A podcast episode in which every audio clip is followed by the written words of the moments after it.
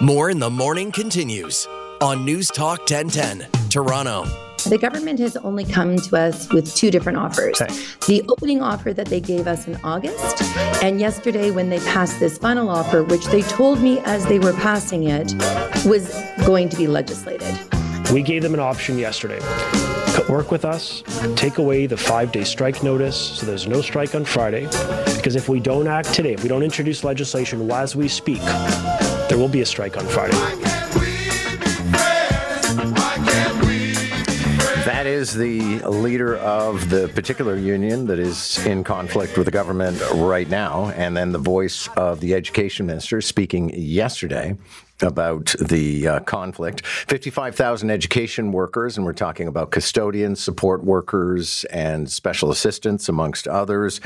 Um, they had served notice they were going to go out on Friday. Negotiations fell apart on Sunday. And so, bright and early, 5 a.m. this morning, the education minister was on his feet in um, the House of Assembly at Queen's Park to introduce legislation. And the minister joins us now. Stephen Lecce, good morning. Good morning, John. And I'll uh, note with you on your feet in the House at 5 a.m., welcome to my life. Yeah, well, okay. Well, I uh, I think we're all in this together today. So um, the union apparently is still going to go ahead and walk out on Friday. So what's going to happen Yeah. then? Well, look, I mean, I made it very clear uh, our intention, expectation that uh, our staff will be law abiding and show up on Friday to work. Um, we brought forth a reasonable proposal, John, on Sunday to avert the strike that the union called for Friday. We have school boards as recently as last night at TDSB announcing they're going to close schools.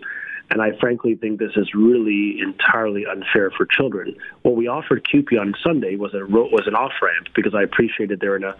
Uh, I, I think they they're sort of boxed themselves in a bit here, and so I thought, how do we create an opportunity for them to walk off this ledge and avert a strike? We increased our offer 10% over four years. We maintained the pension, the benefit, the 131 paid sick days, etc. And my thought was, my hope was, they'd say, okay, look, we'll talk, and we'll uh, in, in exchange for rescinding the strike five day notice. They didn't do that, and as of today, as of 7:07 this morning, while I'm speaking live, there's still uh, intention to strike on Friday. So my hope is between now and then, there can be conversations to avert it, and common sense will prevail at the union. I'm sure they're hearing from parents who are saying loudly, there is no tolerance for a strike. And that's why we're, we have legislation before the House, John. I'm not doing this because I want to do it. It wasn't my first instinct. I got voluntary deals with every education union just two, three years ago. But when the choice is either legislate on Monday to avert a strike on Friday or hope for the best, the latter is not a strategy for any responsible government, so we're acting. In the meantime, we'll keep talking. I really hope there's another way here. Okay. Uh, what are the fines they're going to be facing then? What's in the legislation that you read out this morning? Um, the details on the enforcement are, are written out in the legislation. I mean, obviously, I really hope it doesn't get to that point. Right. Um, you know, I, this is why I'm appealing to them to come forward. Where the private media may call us together as soon as today. If they do so, Right, but you have to know, sir, that they're they're not going to. They're going to walk out on Friday. They well, that's what they've said today. The language has changed a bit, John. Now I've heard it could be a political protest, not a strike, and I don't know if that's during hours or after hours. I just don't know. I don't think anyone, frankly, I don't think they know what's going on or what they're up to. I, I wish that the focus of the discussion was on stability for children who've been horribly disrupted over the past two years and who finally established some routine in their lives for the past two months. And I think no matter who you talk to, including our educators, by the way, Right. they'll all tell you the same thing. The kids are doing well in our schools, and I think they got to stay there. Okay, and to circle back, I was just I, I was looking for the hard figures. What are the fines?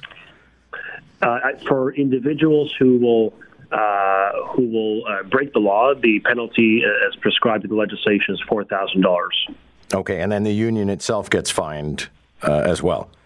They would, and that, Yeah. th- th- those types of measures are in all forms of legislation like this. It's we we just uh, this is nothing unique. However, we're making very clear the deterrence uh, by including those penalties has, has been in past legislations by different political parties uh, on the basis that there should not be a strike, there should not be an illegal strike, we should not have kids out of class.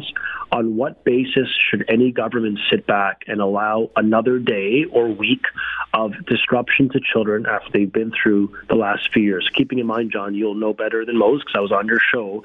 We had strikes in this province, the only province in Canada, three years ago. then a pandemic hit. Like, what else do we have to throw at these kids? And at what point does someone say enough? So I do think there's a path to averting this strike. It just requires the union to take the reasonable position of withdrawing their five day strike mandate. That could solve right, so much right. of this problem. Although, and I'll be, you know, talking with the education critic momentarily, and I'll probably end up talking with the union chief. They would say the reasonable position is for the government to sweeten the deal.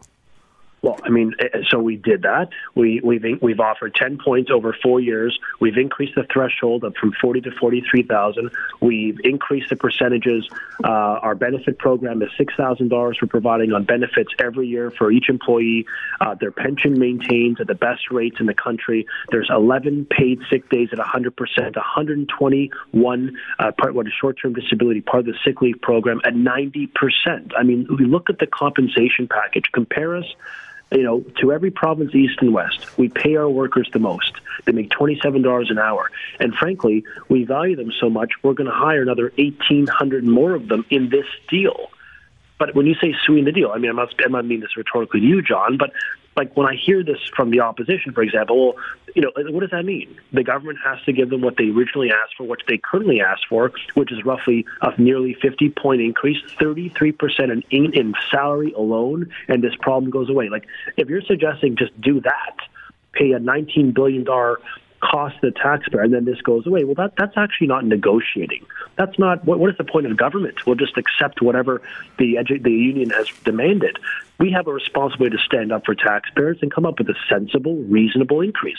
Look at the private sector increases, 1.9 percent, as I recall, uh, on average this year. We're offering two and a half you know, we're offering, um, uh, we have a higher salary band than most provinces in the country. And as I noted, the hourly wage in Toronto is even higher than 27. That's just the average provincially. Um, so we're doing much to incentivize the union to stay at the table.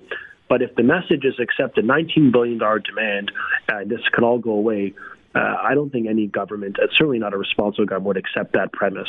Uh, we need to reject that and stand up for some sort of fiscal prudence in the province, something that's fair for the workers, but affordable for the people of Ontario. Stephen Lecce is our guest. He is the education minister. I know you're doing the rounds and we're your first stop, so I'm mindful of that. But I do have to ask you: uh, sure. the government is invoking the notwithstanding clause, which means you are, you know, in out in the open admitting that this is actually unconstitutional. No, it is entirely uh, it is a provision within the Constitution being used on this exceptional basis uh, because we do not believe.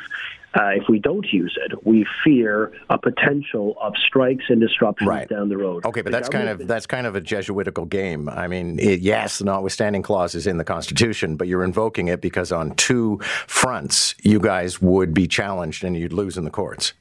Well, on the basis that if we seek to avert a strike and to provide stability for kids, the best tool in the toolkit, and as we said, we'd use them all, is to use this in the legislation to avert any litigation that can disrupt children in the coming weeks or months. Look, if the if the objective of the government, which has been very clear, the premier said it from the summer on, we're going to make sure kids are in school, and so we now have an opportunity through legislation to do that, and we're going to protect the legislation to make sure that there is no way for a disruption or a strike or a withdrawal of service that impacts the kids the most. They are finally in schools. They are in a better place as a result. They've established routines. The mental health, the learning loss, the physical adversity, this matters. And the government is sending us a clear signal that while we're prepared to negotiate, get a reasonable offer, we are not prepared to sit idle as kids are going to be the casualty of another strike in this province, a strike, frankly, that happens far too often in Ontario. So uh, I appreciate your point. I think what we've done is provided absolute certainty and used every tool at our disposal to ensure kids stay in school. Thank you, sir. Thank you.